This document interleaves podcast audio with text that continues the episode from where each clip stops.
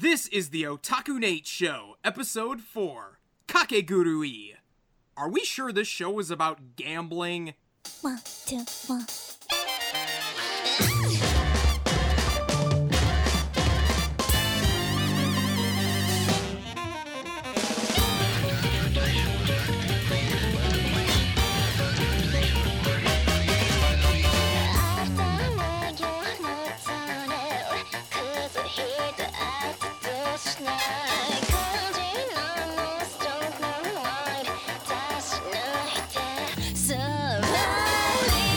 What is up, anime fans? Otaku Nate here with another installment of the Otaku Nate Show, the anime podcast where we talk about anime that we want to talk about. Joining me this week is Justin Young. Hey. And new to the podcast, introduce yourselves, new co hosts. I'm Bjorn. Hi. I'm Jordan. Hello. Uh, good to be on the podcast. I'm excited. And today we are going to be talking about Kakegurui, a Netflix original anime, and we mean that in the traditional sense of the word, not the way Netflix uses anime. Oh, that documentary will have its day on this show. Kakegurui. This was released in 2017 by MAPPA, with the second season coming out in 2019, I believe. It was based on a manga by Homura Kawamoto and Toru Naomura. The director of this is Yuichiro Hayashi, who directed Garo the animation and is currently directing Dorohedoro, which is also a Netflix original anime. But the one credit on this show that pops out to me the most is the writer. This was written by Yasuko Kobayashi. Do any of you know who that is? I feel like I should know. Well, she. Uh, yeah. Bjorn, do you know? I actually just clicked on her name and and and and she does a lot of common writer. Also, she was the series composition writer for Attack on Titan, Galaxy Angel. Oh, she did the series composition for Dororo. Don't forget her most important credit I actually don't know which would that be. Motherfucking JoJo! Wait. Oh, So she's Well- essentially wrote a lot of my favorite anime in short. Hey, she also Oh, wrote. so- That explains a lot of the stances. Hey, she also wrote Witchblade, which I will defend that show to the grave. Your dub on it is actually really damn good. For Witchblade, Yeah. so we've got some pretty talented staff on board. So, who wishes to explain the premise for Kakegurui? Gambling? Yeah, gambling. Gambling? Uh? Ugh. it's yeah, like basically like kind of like the sh- the show is is that the setup is that there's a school that has its main function almost it seems is to teach students how to gamble real good. Um, it's like, Oh, so this the- is Yu-Gi-Oh! GX for adults? I, I wouldn't describe it like that at all. It's more of like the first, basically, the system is like if you're good at gambling, you get good rewards. If you're bad at gambling, you're just kind of treated like absolute dog shit, just to say it lightly. But then, like, the main character, Kumi, is Kumiko, right? Yumiko. Yumiko. Yumiko. Yumiko. Ah, Yumiko. Yumiko. Jumiko. Uh, she comes in and kind of disrupts the system more or less, just by kind of like being really, really into gambling. Oh, yeah. Really, really into gambling. So sweet. There's We'll- supposed to be a roll R when I tried to say really. That didn't come out. So yeah, that's pretty much the premise. Kakegurui takes place at Hyakao Academy, a school that teaches children how to play children's card ga- I mean, a school where everything is centered around gambling. You play your cards right, you're in good with the student council. Play them wrong and you get labeled as a house pet. And here's the difference between the sub and the dub. The boy house pets are called bochi or pochi. Is it bochi or pochi? It's pochi. The male house pets are called Pochi, and the female house pets are called Mike. In the dub, the males are referred to as Fido and the girls as Mit. To be fair, that's a good equivalence. Uh, Ye- like th- I assumed that both Pochi and Mike were common names for dogs and cats, respectively. very common. Like it, it's actually so common that in my Japanese textbooks for my we have Pochi as a character in it. Well, that's why I had you on this show, Bjorn. I also might be doing a bit of homework because I need to do kanji writing, so it's not too hard. So, how did you hear about this show, and what were your first impressions of it? Who wants to go first? Oh, I'll, I'll go first. So I literally found this while living the neat life, cruising Netflix. Netflix were at the time were starting to get into anime, and I'm like, oh, let me check this out. I like the color palette, like the name and the logo and stuff. It's a good looking show. Oh yeah, it's, Love the color palette. I tried to break it apart. So I tried really hard to break it apart, but I couldn't. It was impossible. So, and then I'm like, oh, character designs are sweet. Plot is, well, Yu-Gi-Oh esque. We'll get to that. And then, and then, I want to see Netflix try to do something unique, but also quality. Something that I think they, I think that was the original intent, but it got spotty all the way up until the end. And by the second season, they were like, okay, this is what we should have done. This is what we can do better. Dialogue really improved in the second half, though. Jordan, your thoughts? Well, I was looking for a new anime to watch on Netflix. Oh, there I am. Looking through Netflix, looking for something new to watch. I was kind of in a weird spot where I haven't watched anime in a while, and I was wanting to get back into it. I saw it on Netflix. I said this looks ridiculous, passed it up. Somehow found the opening to it, watched that, and decided to give it a shot. And what were your initial impressions of it? These g- girls are really into gambling, a lot. You know, I get the feeling that these girls really like gambling. essentially what was going through my mind. But um, what actually got me was, strange enough, the art style and their tendency to really animate expression, which is something a lot of animes don't do. Like some of Mm. these facial expressions these characters would make was outright either creepy, disturbing, or or just hilarious. Okay, so I found this anime because I was aware of the marketing behind it. I was following about its first announcement that Netflix was. They, Netflix actually didn't make this show. They only paid for exclusive distribution rights for I the think- world. I think that's what a lot of people sort of misunderstand. Netflix does not really make a lot of their own original anime. They they have never done it. Like straight up, they have never done it yet. There's there's There- a couple of that. There's a couple that they have done in house, but that's for a different show probably. Well, no, different discussion. But in terms of like paying for the all of the production themselves, no, they just pay a bunch of money towards like Aniplex or a licensor, and then they get the show and they're able to say, um, and a Netflix original. But anyways, that's besides the point. But I was aware of the marketing, so I was aware of the. I watched the trailers as they were releasing them. I'm like, wow, this show looks freaking crazy.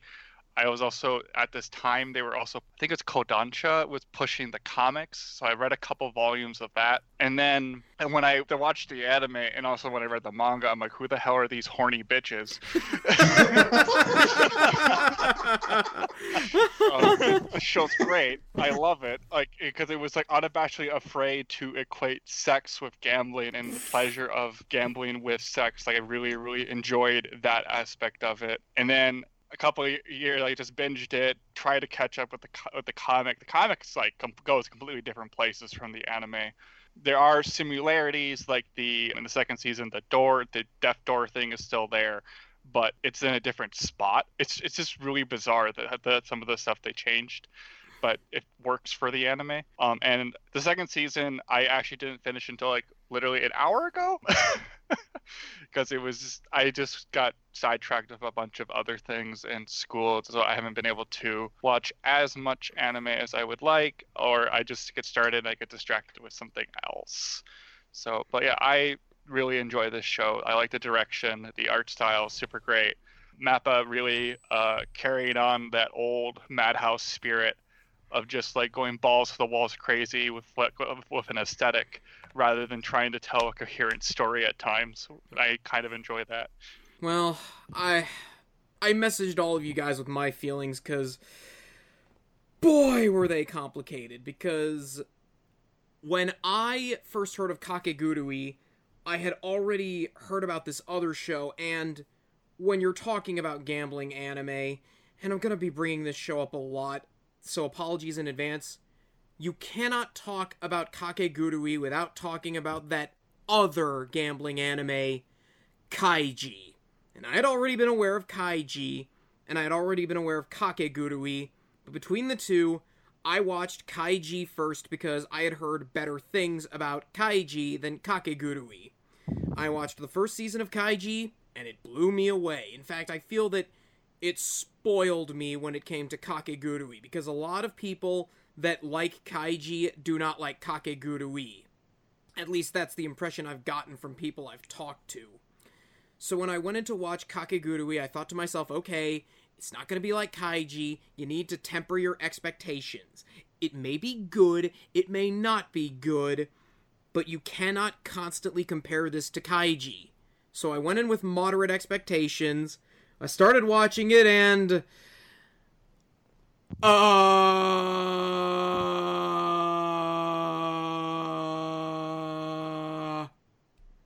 Just. What is this show? Was my initial impression. Because it seems like Kakegurui was just all over the place with the story it was trying to tell and what it wanted to be. Like, I don't exaggerate when I say this show made me uncomfortable. The wrong kind of uncomfortable. The other show I can compare Kakegurui to, and my friend uh, Jack helped me with this one, was Prison School. Because Prison School, it's sort of a similar premise in that you have a high school with this bizarre quirk to it and puts our characters in these very uncomfortable situations, but it uses them to its advantage. It uses these uncomfortable bits with like the bit with the bottle or the arm wrestling scene to create tension, to help build on the characters, or to make the viewer laugh. With Kakegurui, it's just what are you doing? I may sound like I'm being a negative Nancy here, but I'm going to be blunt. I did not hate this show. Season 1, I did not hate Kakegurui. In fact, I actually thought it was entertaining with how much of a car crash the first season is. I messaged another one of my Facebook friends, who is a future co host for the show, and I said, It's like watching your girlfriend go out on the dance floor after she's had a few too many cocktails. You know that she's gonna fall on her ass, but you can't help but watch it. And then I watched season 2 hoping the car crash would be even more graphic. But if season 1 was the car crash, season 2 was the tow truck that ultimately cleared the wreckage, because I liked season 2. But ultimately, my feelings on Kakegurui are very, very mixed, and I can't remember the last time I watched an anime where I had these mixed emotions. Well put.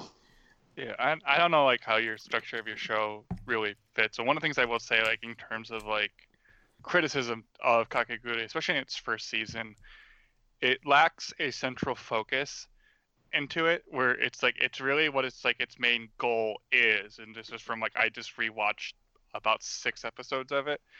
Um, its main goal is to basically introduce like the student console. Like that's what its goal is. Mm-hmm. It's introducing the like the types of games that can be played, the types of characters you'll see, the ex- the somewhat extreme nature of the show is presented in in season one as that way, which kind of hurts it because it is yeah it is all over the place in terms of like the type of tone it will go for at times and the type of other stuff. But then in season two, because it has that centralized story to it at that point it's much more focused and that's where it kind of shines and it feels like that's where the author really finally got his footing and finally got to tell the story he wanted to tell at that point i don't know i i, I want to see more honestly because i want to see where the heck the story goes it's definitely a case of too much too soon with the first season.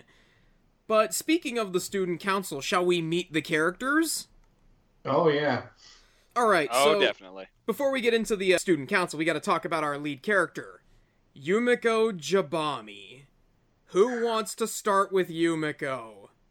I absolutely love this character, to be frank. I like the way she gets into people's heads, just really breaks down their psyche, kind of brings them down to her whole insane level. Justin? Well, so, oh, all right, start with Yumiko. One part Cold Trickle, another part Ryuko Matoi, another part just the embodiment of I don't know some sort of bug nuts Joker cartoon character type. Like their character design. I actually found her quite refreshing, and it ended up, I guess, easing me into the story a bit more.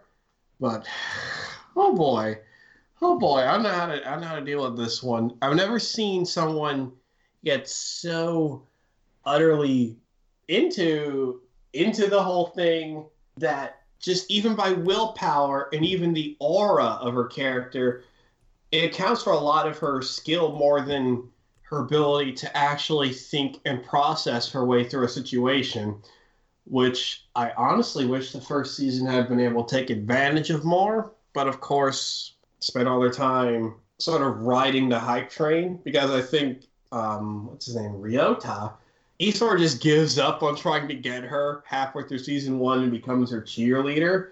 And I can see why. Because, oh, the other person I was going to add in there was a little bit of Kamina, because I liked her ability to sort of just carry the show from situation to situation, break it down for us in the audience while also honestly, effortlessly dismantles everybody in every uh, everyone in the cast with such aplomb. And pretty much going to end this with I bet she was a lot of fun to play, but also she she also found the limits of what I think is passable of like what I think is tolerable for the the classic heavy passion sounds put it lightly. Uh, well, we'll we'll get to the dub uh, in a bit. Uh, Jordan, Bjorn, your thoughts? Yumiko as like a character, I thought she was kind of I really liked her because like she was this kind of this unpredictable storm that would like come in and just kind of wreck everyone's shit and then like walk away with a happy smile on her face. And as long as like you were like entertaining her in terms of like gambling and stuff like that and putting on a good show, she liked you in that and she respected you for that. And so in some ways she's like incredibly and very, very simple, like very simple character in terms of her likes and dislikes in terms of that. But like this is the way she will just go through a situation, plow through, turn around, like look at the destruction she has and then keep on plowing through made me giggle all the time. I really liked her for that. But yeah, but in terms of like every anything else, she's like not that complex of a character. It's just that she's more like just unpredictable force of nature, really, which is what a lot of the characters tend to be in this show. I, I that's kind of it. All my thoughts on the character.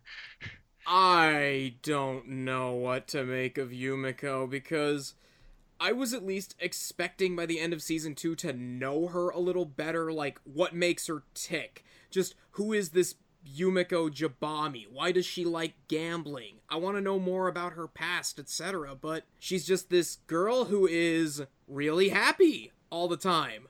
Like, really happy. Really happy. Uncomfortably happy. Like, even her neutral expression, when she's not saying anything or standing perfectly still, her neutral stance makes me uncomfortable.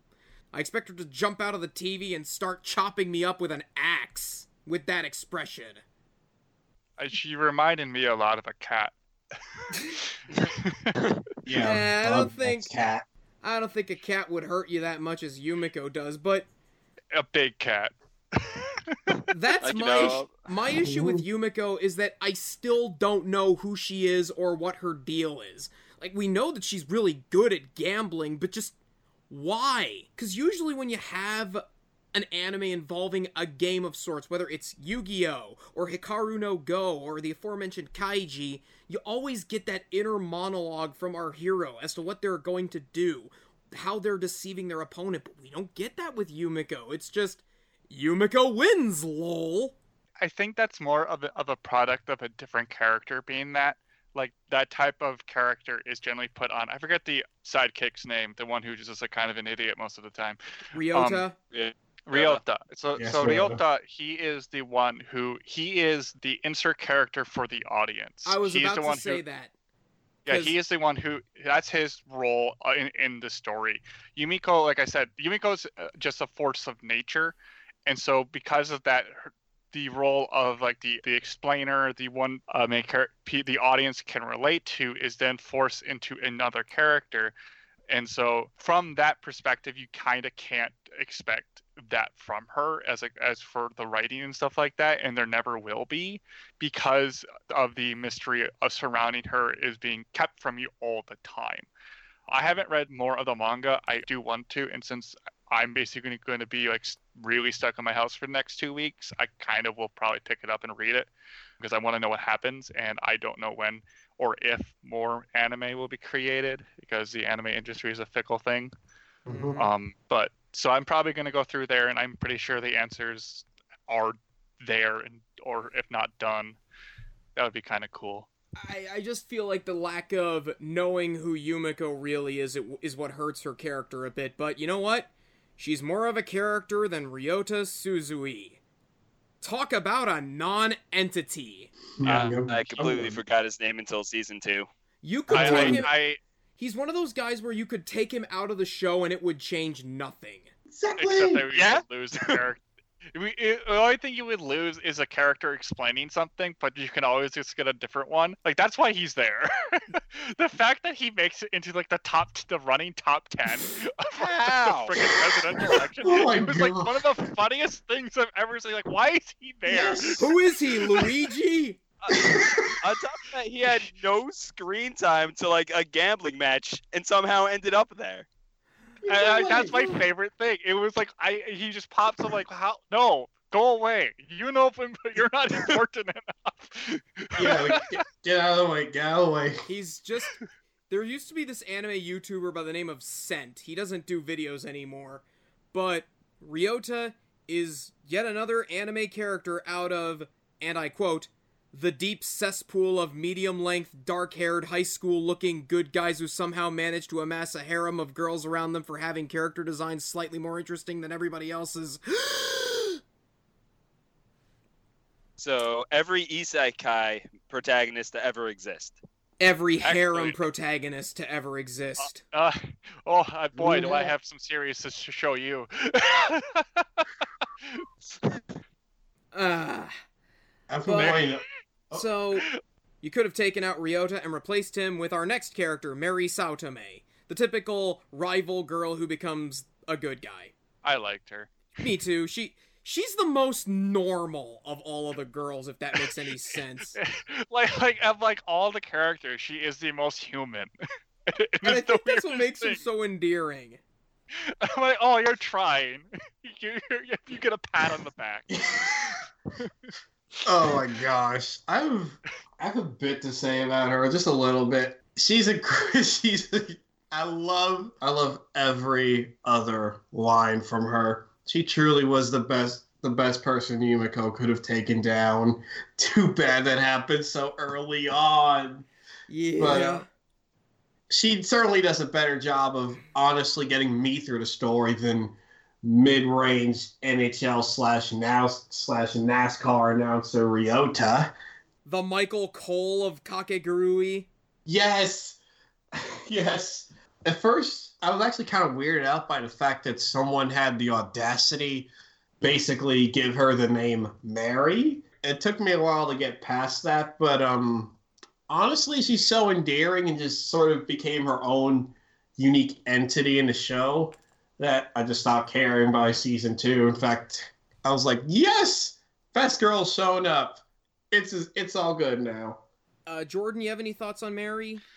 It's not that I dislike her as a character. I just found her. I think it's because she was so normal. I just found her to be the least interesting, if that makes any sense. I think it's her normalcy that makes me admire her because in a series full of sociopaths, she's at least somewhat endearing. And th- that's a fair enough point. I don't hate her. I'm just very neutral to her character. I'd take her over Ryota any day. Me too. And of course, the last of the allies, we've got Itsuki Sumeragi. I just put down the one with a foot fetish. The one with the foot fetish who breaks her fingernails off. Oh, God. I bite my fingernails. This is what I mean when the show makes me feel the wrong kind of uncomfortable. followed quickly by the one who got hit with the flanderizing stick, I think, in season two. Oh no, we'll we'll, we'll get to her soon. But um, It, it's amazing because she turns out to be pretty normal once you get beyond the foot fetish or fingernail fetish. Like seriously, what kind of fetish is that? Like it's a co- it's a thing I've seen in other media from Japan. It's just like uh, whatever. Anybody have anything to say about Itsuki? Her nail ripping gave major PTSD to Higurashi. Still not as graphic as that one scene from SpongeBob SquarePants mm, Ah! or Ren and Stimpy. oh no, you went there. You I went there. did.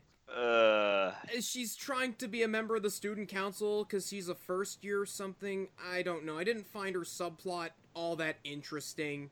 Mhm. Like she just sort of gets lost in the shuffle along with a lot of the other characters in this show. So many characters end up getting lost that I'm actually. I almost was gonna say we should do a list of how many characters didn't end up getting buried at some point in the show because there were a lot of them that sort of came and went. So every hero needs a villain, and we gotta talk about the student council president because of course she's the villain, or so we think. Kirai Momobami. I don't get her. Me neither. Straight Like, up. I I understand she's supposed to be the villain, but she lacks that aura of menace. Like I don't buy that she's truly evil for a second. Like she created the gambling system that the school has in place, but like what's her end game? What's her motivation? Like she's not really exploiting anybody. I mean, sure, it's a system and she's on top of it, but she's not cruel. She doesn't abuse anybody. She just happens to be overseeing this oppressive system of governance. She's cynical, sure, but that's not necessarily evil. Mr. Tonagawa was evil. Maximilian Pegasus was evil. The Underground Student Council from prison school was evil. Kirai was is not evil, at least in my eyes. Well, I don't really see her as evil. I just see her as an just an antagonist, just like someone who is blocking mainly like an end goal for Kumiko. Like she isn't there to really like be an evil or opposing force. It's more of like she is the goal that the main character kind of wants to obtain and like basic and like the character like literally flats out states that multiple times. Oh, I just want to gamble you. That's She- it. And I'm pretty sure that if she loses, she gets to be the Dom. Mm, I don't know. Because she's Um, a. I'm almost certain she's a flaming lesbian. Almost certain she is. yeah, I think that She's a That's pretty lesbian. Who, explicit. she's a lesbian who skimped out on the off-putting gene for being a cartoon villain. mm, Well, we'll get to the I don't know. cartoon villain. One girl down, Jordan. I ended up actually really liking this character because her motivations are just extremely simple. She just wants to be entertained, and she'll go any routes to make sure that she's entertained. She has no care for anything, no care for her family structure or standing. She just wants to have a good time. In that sense, she's very similar to Yumiko in that regard. That's why I liked how the two characters kind of bounced off each other because while their personalities were extremely different, their motives were essentially the same thing. They're looking for that rush, just chasing that thing that excites them, and they just keep going at it no matter the cost. The thing with Kirai, though, is that she's not abusive. Yeah, the system she has in place is oppressive, but she's not exploiting people like Mr. Ton. Again, I, I hate to keep bringing up Mr. Tonagawa, but I'm gonna bring him up. She's not Mr. Tonagawa from Kaiji, who is exploiting the weak and the downtrodden to his own entertainment. Because all the students at Yakao Academy are privileged rich kids. Let's just get that out of the way right now. These aren't people who are down on their luck or who are doing anything for money. They're all from rich families in Japan, and I'm like, you're not trying to extort them. What's the matter? What did they do to you? Did they insult your family? Did one who claimed they had more money than you rub it in your face or something? Like, why are you the way you are, Kirai? Kirari, excuse me. I would like to see the reason as to why she is the way she is, but again, I just love the really simple notion of her just wanting to be entertained. It's very I interesting to have the antagonist share kind of the same-ish goal as the protagonist. I, I think that's all it really is. That that's all her motivation is, and like I don't see the need for her to be this evil, evil th- person. Like the fact that she's mm-hmm. entertained will, in a, in very many ways, like give her an amoral like objective. Like, oh, I want to be entertained, so I'm gonna do this thing. Sure, people are gonna like get hurt by it or hurt by the system, but like, hey, I I can get pleasure from this for myself. She's a very like in in a way she's a very selfish person. In fact, most of the people in this stupid show are. Oh, well, we'll, we'll, we'll talk about that when But, I get um, to my uh, thoughts on the first season. But but like I don't see her as I don't see her the need for her to be evil. Like the fact that she's like this a kind of this amoral, selfish person is enough to like push the story forward. Like, well, why is she doing this thing? Well, she's doing it for because she's gonna get like entertainment out of it, and our characters also have goals that that align with her being entertained. Like, okay, I can get behind that. That's a, that's simple enough that you can create a story out of. I I just personally don't see the need for her to be this evil entity. Like when I find an amoral character to be way more entertaining, not entertaining, but more mysterious. Like, like why is she doing this? Like, these are good questions. Like, why is she doing this? I don't have the answer, but I find that the fact that we have those questions to be way more entertaining. Like, is it because of her family? Is it because of this other stuff? Like, there's a lot of speculation, but no answers, and I really enjoy that. Mm. I think we've pretty much said everything we have to say about Kirari. She also has the vice president that has a similar hair color to her, but wears a hockey goalie mask that she probably nicked from Rogi Vachon. There's your 300 That IQ hockey reference there. Gee, I wonder who that could be. It's not a Noh mask. I believe Tetsuya Naito wore a mask like that when he first debuted with LIJ. Yeah, I don't. I don't think it's a. I'm trying to like because it's very similar to no it looks like theater masks. masks. fr- it looks like the masks from uh, Super Mario Brothers 2 that would chase you when you stole the key. Oh, shy guys. No, no, no, not the shy guy mask. In Super Mario Brothers 2, if you steal a key from one of the jars, like these evil static masks will come to life and start chasing you throughout the level. Hmm. I think that's that mask is a reference to something. It might have something to do with no the Noh theater, which is Japan's like oldest theater tradition. So that's probably where that mask comes from. I don't know. Like there's like over a hundred different masks for for Noh, so I I don't know all of them. So It's definitely a theater reference. I mm-hmm. also also made fun you should mention when you said hockey mask because I immediately thought of Jason Voorhees for some reason. Well, Jason's mask didn't have a mouth. I'm talking about hockey masks with a mouth, and perhaps the most famous one I can think of is either Jacques Plante in 1959 or Hockey Hall of Famer from the 70s, Rogi Vachon. So I think that's it for Kirari and her confidant. Let's move on to the rest of the student council. First up is Yuriko Nishintoin. That's enough about Yuriko. She just comes and goes. Exactly. Shows up. Nishitomi. Go.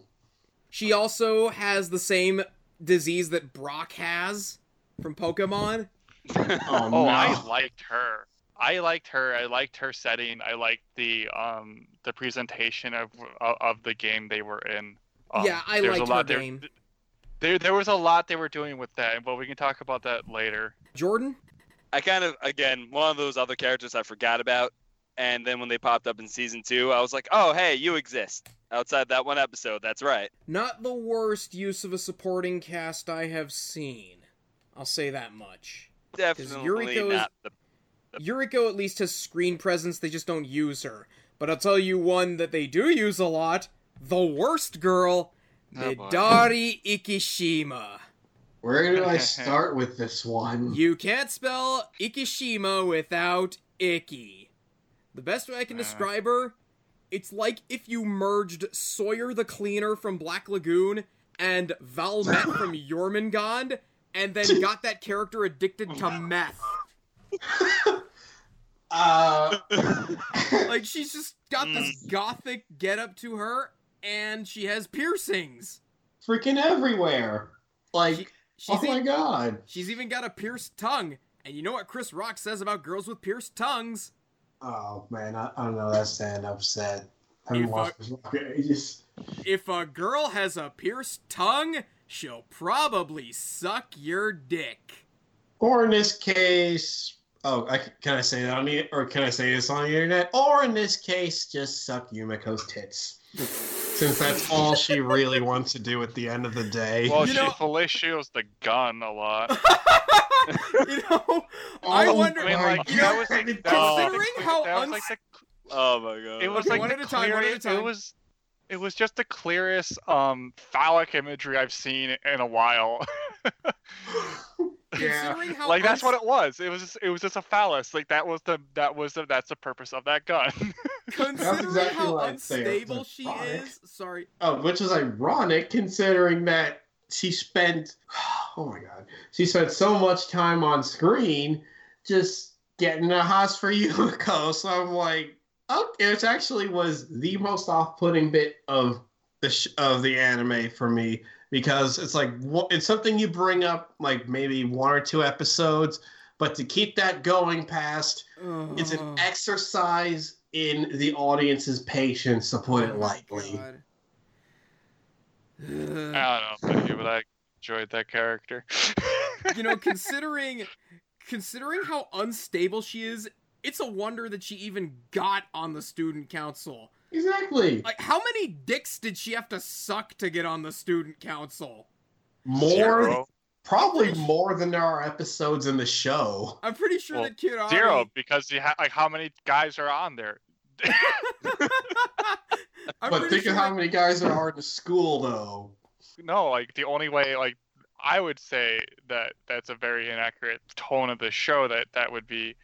It's more of the fact that like everyone on the student council is in fact a gambler of some sort, and so she must have been a really good gambler. I'm just picturing Kirari looking at her and going, "Okay, Midari, how many dicks did you suck this week?" And Midari just goes, "Yes."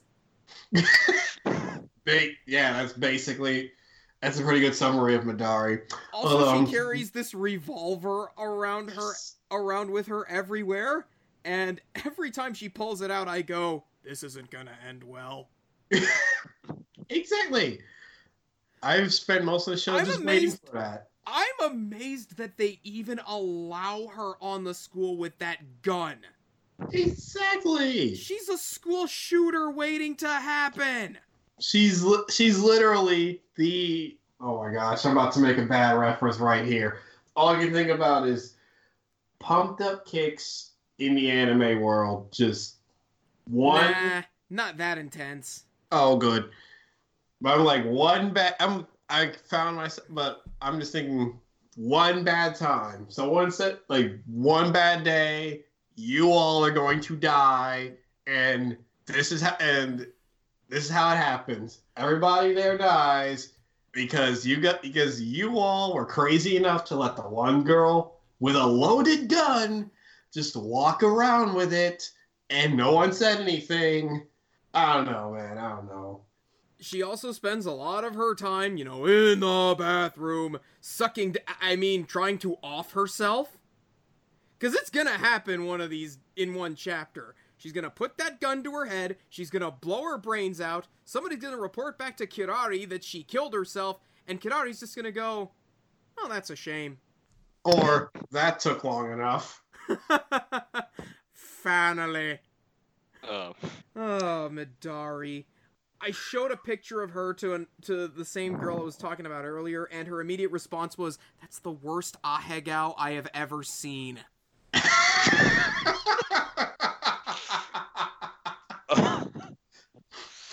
um. Oh man. It's aw, ugh, worst Yeah. girl.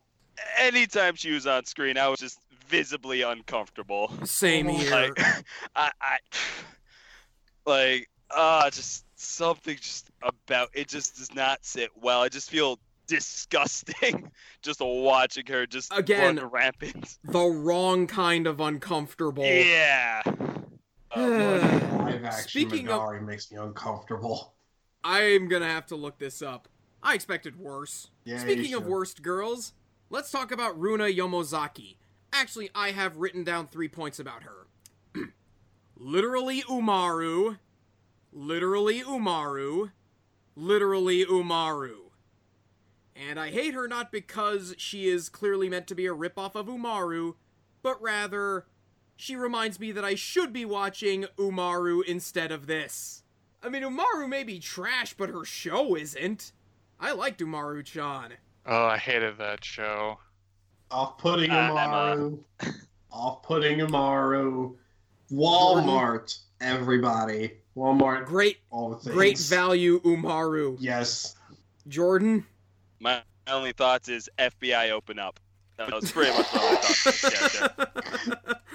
Can we say Yeah, she's- she's meant to- But uh, following that, I found her like dedication to true neutrality in season two very interesting. Of course, they introduce other umpires to basically say, we're not ripping off Umaru, because their kigurumis that they have are the equivalent of a referee's uniform. And I go, no, you're ripping off Umaru.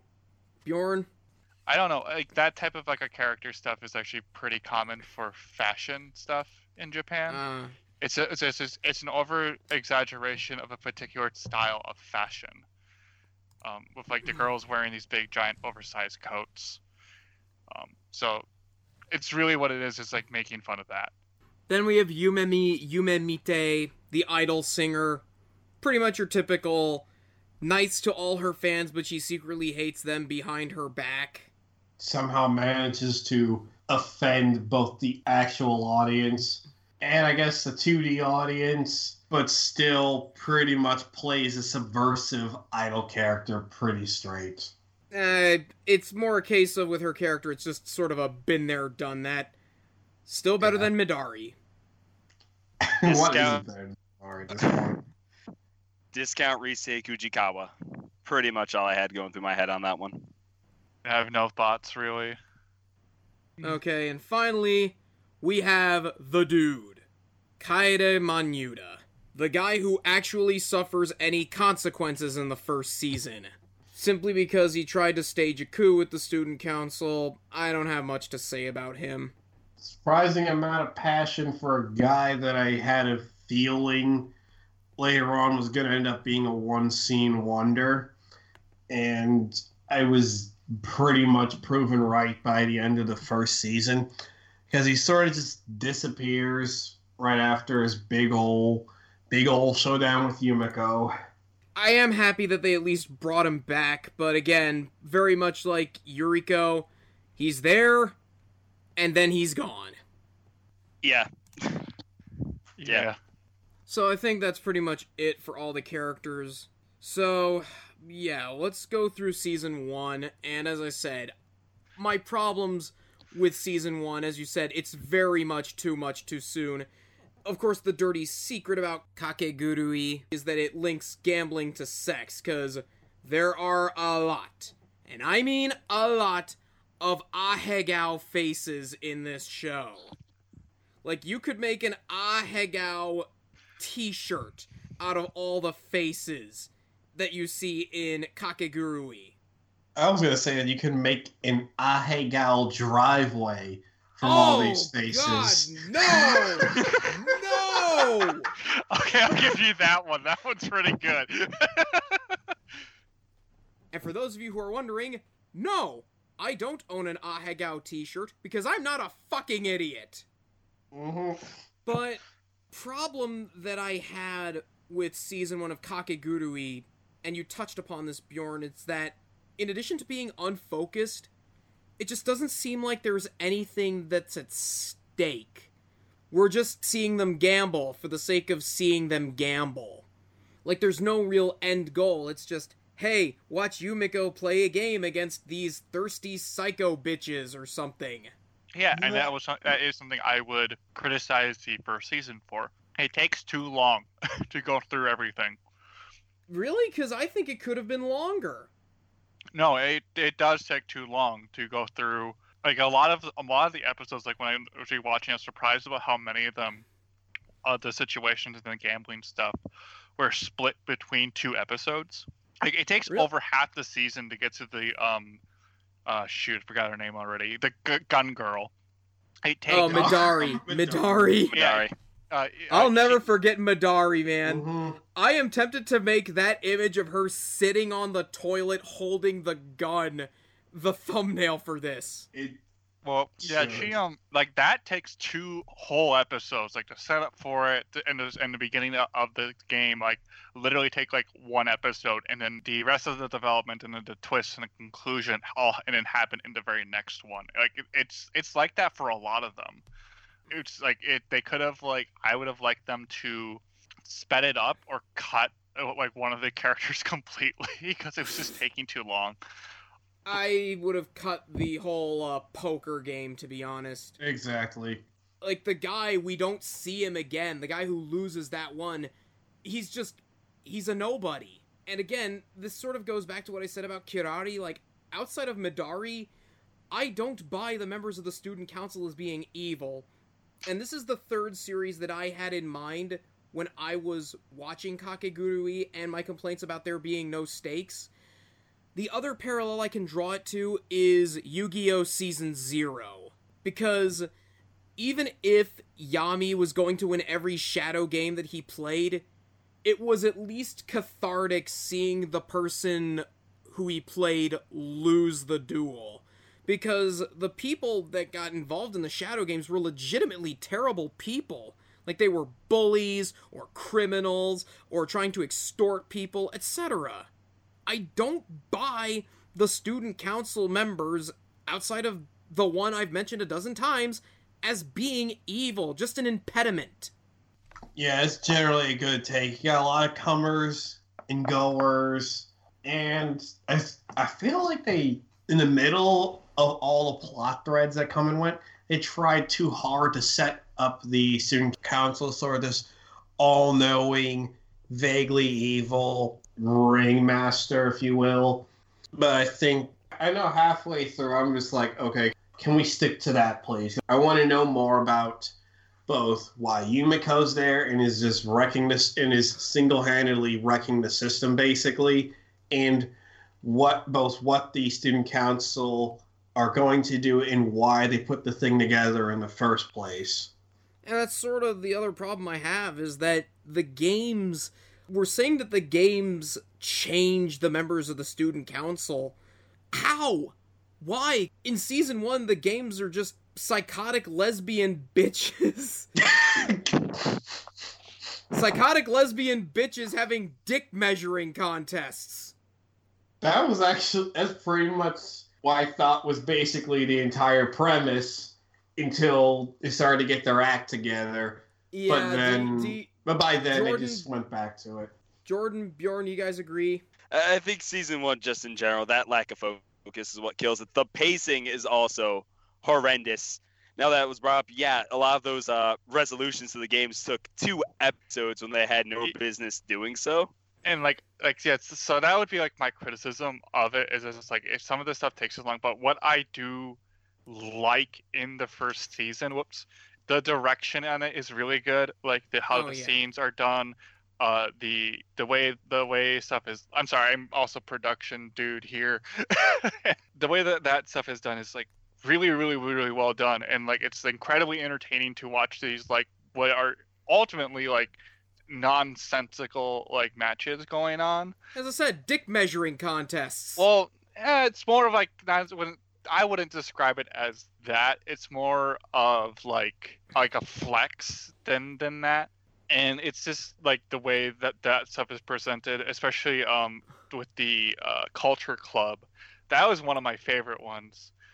Um, a lot of it has to do with how they are framing the characters with um okay, this is really nerdy. With uh, with two different Noh masks, they have a Lady Aoi mask and then the uh, the demon mask that Lady Aoi turns into, and they were comparing, conflating shots and cut with that, and that was super cool and super fun to watch. All of the other stuff, I just found the the like the even though like I was like kind of getting frustrated at like how long it was taking, I was never bored. I would say like with how like the the how it was presented because it was presented so well and it's like, oh, we know like this is going to take a while, but let's present this like overplay the what is going on, and I really enjoyed that type of stuff, and so that's why I really liked the first season, even though I I have think- issues with it. I think that's sort of what kept me from hating Kakegurui. Like, it doesn't rest on its laurels. It goes balls out. Again, the direction, the uncomfortable faces, the presentation, the aesthetics. Like, even if season one is very much a car crash. I, I that's like one of the things like I really enjoy. Yeah, enjoy about it. Like also like um, one of the things that like it's constantly done is they equate the feelings of ecstasy and the feelings of like what the characters are going through, and especially like anger and power. They equate it with animals in terms of the they draw the eyes to look like goats. Ugh, I didn't Aw. catch on to that. Um, and so I it was only something I caught on to the second time. I that might be something to do with um some Buddhist themes that that might have be pushed in. Um, because like animals are seen as lower on the karmic scale, but so by equating them with goats, you're like basically equating with these desires as being very unpure. Something I picked up on on my second watch.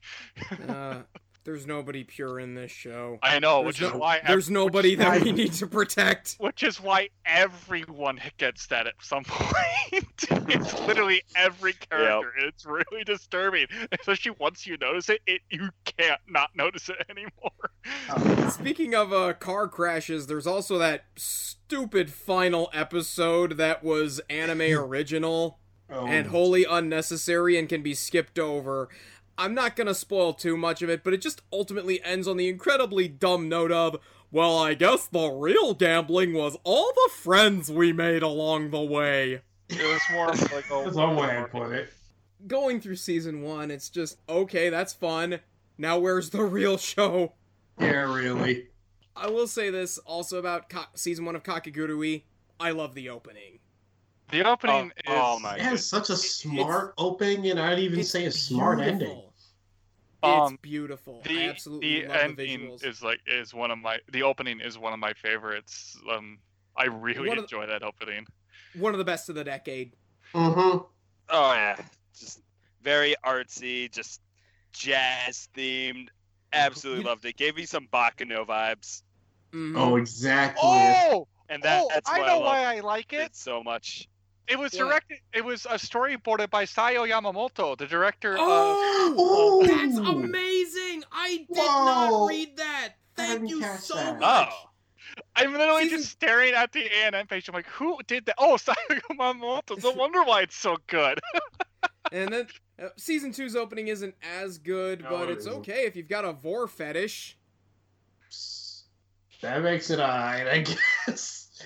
The ending to season one, though, is perhaps the most uncomfortable anime ED I've seen since the Queen's Blade OAVs. oh no! Thank God don't bring those Netflix hacked it out if you watch it long enough. Uh, it like with Queen's Blade, it just shoves it right in your face and all that stuff. But at least Queen's Blade is being honest about what it's doing. Like the best way I can describe the Queen's Blade OAV ending, the Queen's Blade Beautiful Fighters is the name of it. It's basically a reverse striptease. That's cool. But the ending for Kakegurui, it's just we see Yumiko walking seductively, We no, we Acro- see Yumiko's breasts is what we see. and her, like and her thighs with a panty shot. 4K, 4K No, no, please- breasts. No, 4K no, please keep shoving those boobs in my face. I didn't want to breathe anyway. Exactly. yes, kill me now, please. Kill me and my subscription, sure. It's also got a good soundtrack by uh, the Techno Boys Pulcraft Green Fund. That is the, actually the name of the artist. Uh, they did Witchcraft Works and Trinity 7, among other things. Oh, Fate Kaleid, I believe they also did. Hmm, didn't know Uh, I'm not gonna lie. I thought a lot of the uh, background music was very forgettable in this. Like none of these I songs liked I'm gonna go out of my way to listen to outside of the ending and the opening. I oh, yeah, I, I've, I've got the ending and opening on regular rotation on my Spotify playlist and on my iPod because that's all I listen to on my iPod. I'm with you there, brother. Halfway through, I was like, what background music, Yeah. Well, I just came off of reviewing Kashan, and you thought this show had forgettable background music. There's a bunch of shows out there with really forgettable background music. One that springs to mind. Most of them Is composed by actually- Hiroyuki Sawano. Hmm. One of them that springs to mind with completely forgettable background music is actually Konosuba of all things. I love that show, but background music ain't its strong point. Did you guys watch the dub? I did. I did. I did. Oh, no. I, I did not. I, It's okay. I, It's I, it's it's just the performances on the Japanese side are just so much better. And I don't want to say that the English dub is bad. It's not. It's actually really good. Erika Harlacher does a great job as Yumiko, but compared to the Japanese side where everybody's just overacting to the point of parody. they're Well, hamming it- it up, and I like it. It, it's similar to JoJo's in that regard. Like where the dub for JoJo's is good, the sub is just its own completely different beast. Like you can't Mhm. capture the same sort of ferocity and excitement in English. I feel. I think that's sort of the problem anime dubs have, and this isn't a new thing, it's been going on for a while. When you're dubbing a show that's over the top like this, the Jap the English actors just can't match that energy. They come close, but not close enough. Yeah. Oh, I have a completely reason why, different reason why I don't watch dubs. I'm just gonna say I miss the days when dubs were awful and leave it at that. Some notable names on this side. We have Saori Hayami in the lead as Yumiko, who gives the performance of a lifetime. Perhaps her most well known role, at least recently, she was Ryu Lion in Is It Wrong to Pick Up Girls in a Dungeon? Among many, many, many other things. Kirari is voiced by Miyuki Sawashiro. Uh, she's Celty in Durarara. Uh, Mariya Ise plays Midari. She was Killua in Hunter Hunter. And Kaede is voiced by Tomokazu Sugita. He's got a lot of roles to his name, but his most famous being Sakata Gintoki from Gintama. Oh, I wanted to say a couple of things about the dub for our non-dub people. We had a lot of cases where people I think were underutilized for the most part. My most glaring one I'd say is Erica Mendez as Itsuki. Itsuki is definitely not your typical Erica Mendez character, and it showed a lot of the time. Not because um, I may be a bit biased by this, since she of course sounds a whole lot different in real life if everyone was if anyone was at KatsuCon this year. Well, she played Nico in Love Live. Nico is a completely different animal for the positive compared to Itsuki. I felt like Itsuki could have been I don't know because Itsuki's not really in the thick of the show half the time, and quite frankly, when I was uh, it took me a while to sort of pick up on this, but ended up being kind of a shame because it was only when Itsuki could cut loose that both that Erica I felt was at her best. And of course, I will say, special shout out I think goes to the guy who played Ryota. I keep forgetting his name because Netflix doesn't have English credits. They do. they do. They do? Dang, they Yeah, you it- have. Yeah, you have to. Like when you are watching a bunch of stuff on Netflix, it's generally after the ending credit sequence. They have a long list of like every single dub they produced for it. Ah, they bury them deep for the end of season two. yeah, they telling you. do. Griffin Burns. geez, Griffin he, uh, Burns. played Ryota. He's also Akira in Devilman Crybaby. Wow, you can hardly tell because he's. I definitely put him in the basket of underutilized. The good news is he did a good job of- portraying our perpetual middle rent Walmart cheapo announcer dude. I definitely put him in the basket of underutilized because he made me want to legit listen to like the Beach Boys or something every time he got a monologue going, which I think is saying something. But also easily the best person to dub. I'm gonna say definitely for sure Erika Harlacher as Yumiko. Oh yeah, Erika Harlacher's great in whatever she does. Over a little bit overdone on the whole aroused sexy voice. Well, you have to. You have to for this sort of show. Otherwise, it It- just comes Yeah, off I, I as think she bad. nailed it in terms of that, and that's one thing I really did enjoy about the dub was Yumiko's voice. On a side note, I had no idea that she was in Yu-Gi-Oh! The Abridged Wait, series. I she didn't was? that either.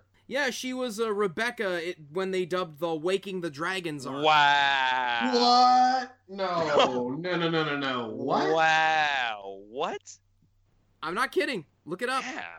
one last thing I want to mention a lot of the voice actors on the Japanese side, some of them are relative newcomers. That's refreshing, actually. Going on to season 2 of Kakegurui, as I said, if season 1 of Kakegurui is a car crash, season 2 is the tow truck that clears the wreckage. I liked season 2 a lot more than season 1, and that's because they actually had tension. They had stakes with the introduction of the many Bami families. Yeah, the the many members of the Bami clan. Even though a lot of them get underutilized. That's because it stopped partway through. I don't know how far it got into the arc. Yeah, because they started with the student council election when all of a sudden they realized, oh crap, we need to adapt the Tower of Doors game. They threw that in there, which, which like they could have just skipped over. I would have been fine with that. I gotta say though, I liked the Tower of Doors. It was my favorite game in the whole thing, but that's because I am a fan of the Zero Escape games. Mm. And it reminded me a lot of that. Even if it was, you know, your typical Yumeko wins lol ending. You say try that. We also get an anime original character with Rei, who I'm 100% certain was meant to be non binary. But that's just me. Uh, Uh, I'm 90% sure if that's the case, but mostly because it's Netflix. Maybe he's just Netflix a, they had no control at any decisions the Japanese made. They aren't on the um committee. Uh, Maybe it- she's just there as a rejected Takarazuka performer. no, I wouldn't. those who don't I wouldn't know- say that either. I think it's more of, of like the plotting device around it of like like giving her the ability to act as like a, both a man and a woman allowed her to like garner in terms of like the plotting of it it allowed her to garner like votes from the female like a lot of the female like members of the school which becomes Mhm. important because they like they like they're, they're constantly showing them like him what like her sorry her like basically showing her like being like having all these females infatuated and so it becomes Oh like my how how'd gosh. you get all how'd you get all these votes well Well, I'd love- see. Charisma. I am so. Oh god. like it's a it's a pretty decent like way of like of like having that plot build up and also like For an anime original character, he's harmless. No, she's harmless. I. oh no Damn it's it! fine i thought i thought that character was Non-binary man throughout harmless. most of the thing but no like it's What a polite young man she was. Yep. Um, it uh, it's- fine. It, like they they handled it well. They did a good job with it. They didn't give like really gross reasons like some shows do, which I was happy about. And just like, oh, cool, awesome. I also feel that she didn't take too much away from the rest of the characters. Not that the Bami family, save for a few members, are all that memorable, because they suffer the same fate as the student council in that they play a game and you don't really hear from them the rest of the show. They're very. It's a problem the show has. 'cause its cast is too large. Mm-hmm. yeah. not the not the most crowded cast I've ever seen. I mean, like Oh, we're not God. doing rah rah rah here, but like We're not Jormungand, that's the Well, at least worst. Durarara like fleshed out its characters to a certain Yeah. degree. It's just a shame in Kakegurui. We just just due to the story structure and just the amount of episodes, we really just don't get to sit down and resonate Yeah, with these I- I characters, which is a I shame. would love to see the cast play the other games and just to see what goes insi- on inside their minds, why they play the way they do. With Yumeko, I complained earlier that we don't know what makes her tick, but considering that the other student council members are not the main character, I want to get inside their heads. Uh-huh. Pretty much this. Yeah, I don't think the the person who's writing it really cares about their characters, judging by the way they're doing it. I think they care more about making different situations and making these incredibly mundane games to these extraordinary heights. I think that's what he's more focused on. It's more focused on the spectacle than mm-hmm. anything else, which generally I don't like that. but for some reason, like if they're doing it in a way that I enjoy, so I'm kind of like As I said, as I said, it's a car crash. Like you don't go to Kakegurui for any biting social commentary or tense character moments. You go for it for the ridiculousness of it all. I think that's why my feelings for it are so mixed. Basically. like it, it i wanted it to do more but it's too focused on just putting these girls in situations that make them aroused or something Yeah, because that's it's kind of like that way. I would say putting the comparing to like something like prison school is a little bit more apt. It's yeah it's not. I my friend made the same comparison which is where i got Yeah, it from it's it's more in it's more in line with something like prison school than it ever is with like Kaiji.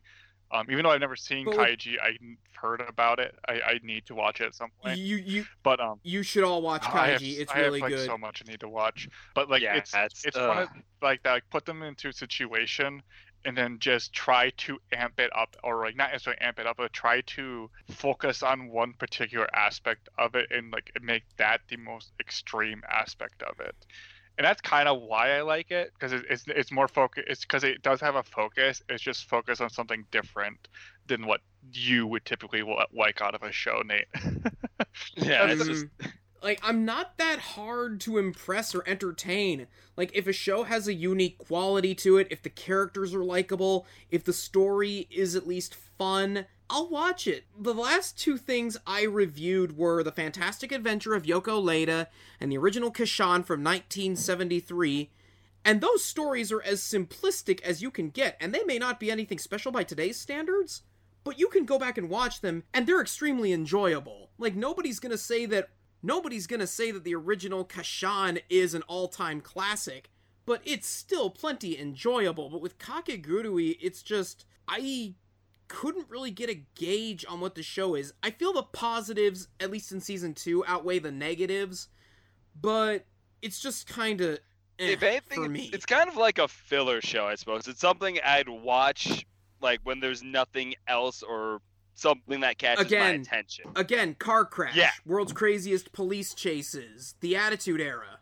Yeah, and it's just in that regard that's why I enjoy it. And it doesn't try to be anything that it it's a fun ride, and I think that's just enough for me to you know just like it as is. If I didn't like it, I wouldn't have finished it all the way through. I think that's pretty much what keeps me from hating Kakegurui is that it at least has its unique identity. It doesn't try and glom off the success of other shows like say some of the stuff from A1 Pictures, but it's just confused. It's a confusing show in terms of what it wants to be like. Sometimes it's trying to be deathly serious, other times it borders on the realm of self-parody. Flatulent is the word I would use. But Prison School is also flatulent, but that one I like more than Kakegurui because it knew what it was doing. With Kakegurui, it just sits uncomfortably in the middle between yeah, deathly serious. and and also when you're talking about something like with prison school, that manga was like literally made as like a guy who was super angry about his other two manga not doing well, and so he made it like like like oh I'm like putting out this like smart sci-fi thing. He said I'm putting out the smart sci-fi thing, and like it goes nowhere. And he's like, fine, I'll put out something really gross Hey. and disgusting. Stupid actually bum works. nuts. And what's funny is that he has another manga out, and it's just as gross as Prison School. Just as Hey, gross. Don't knock Akira bullshit. Hiramoto. Oh my gosh. Don't knock Akira Hiramoto. He made Me and the Devil Blues. Which is also getting an anime, I think. No, you're thinking of something else. Yeah, Akira Hiramoto made a manga all about blues legend Robert Johnson. And I highly doubt it's gross and disgusting. yeah, And it is also mad out of print. yeah, like like he went out of his way to make like some stuff he thought was thoughtful. It was like higher art, and it just didn't sell. And then he just makes Prison School, and he's like, it's like, like just runaway success.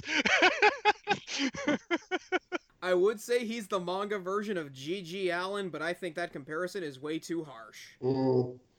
But I think we've gotten off track here. So, my final thoughts on Kakegurui, as I said throughout the show, it's a car crash. It's all spectacle. You don't watch Kakegurui for any biting social commentary, deep characterizations, or epic storytelling. You go for it just for the sheer ridiculousness of it all.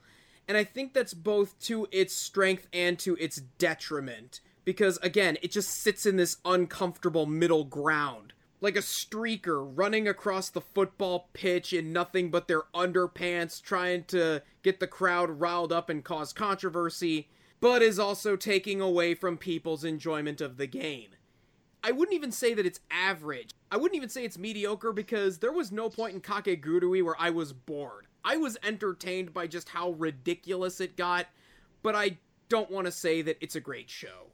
That's pretty much how I would put it. I'm just gonna come out and say it's above average. Unique pitch and unique style, but it jumps around a bit and doesn't quite deliver on. It writes a lot of checks that it can't cash, in my opinion. But um, it's a good way to kill time, and um, and for that, I I would definitely recommend it if you're if you really want a show that can kill time. This will do it.